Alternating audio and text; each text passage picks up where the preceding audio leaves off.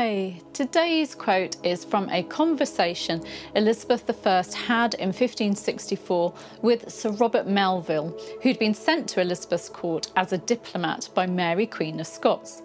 Elizabeth was questioning Melville about Mary's appearance and who was the fairest queen. Melville diplomatically said, You are the fairest queen in England, and my queen is the fairest queen in Scotland. But Elizabeth continued pressing him, and when he admitted that Mary was taller than Elizabeth, Elizabeth said, Then she is too high, for I myself am neither too high nor too low. I love that.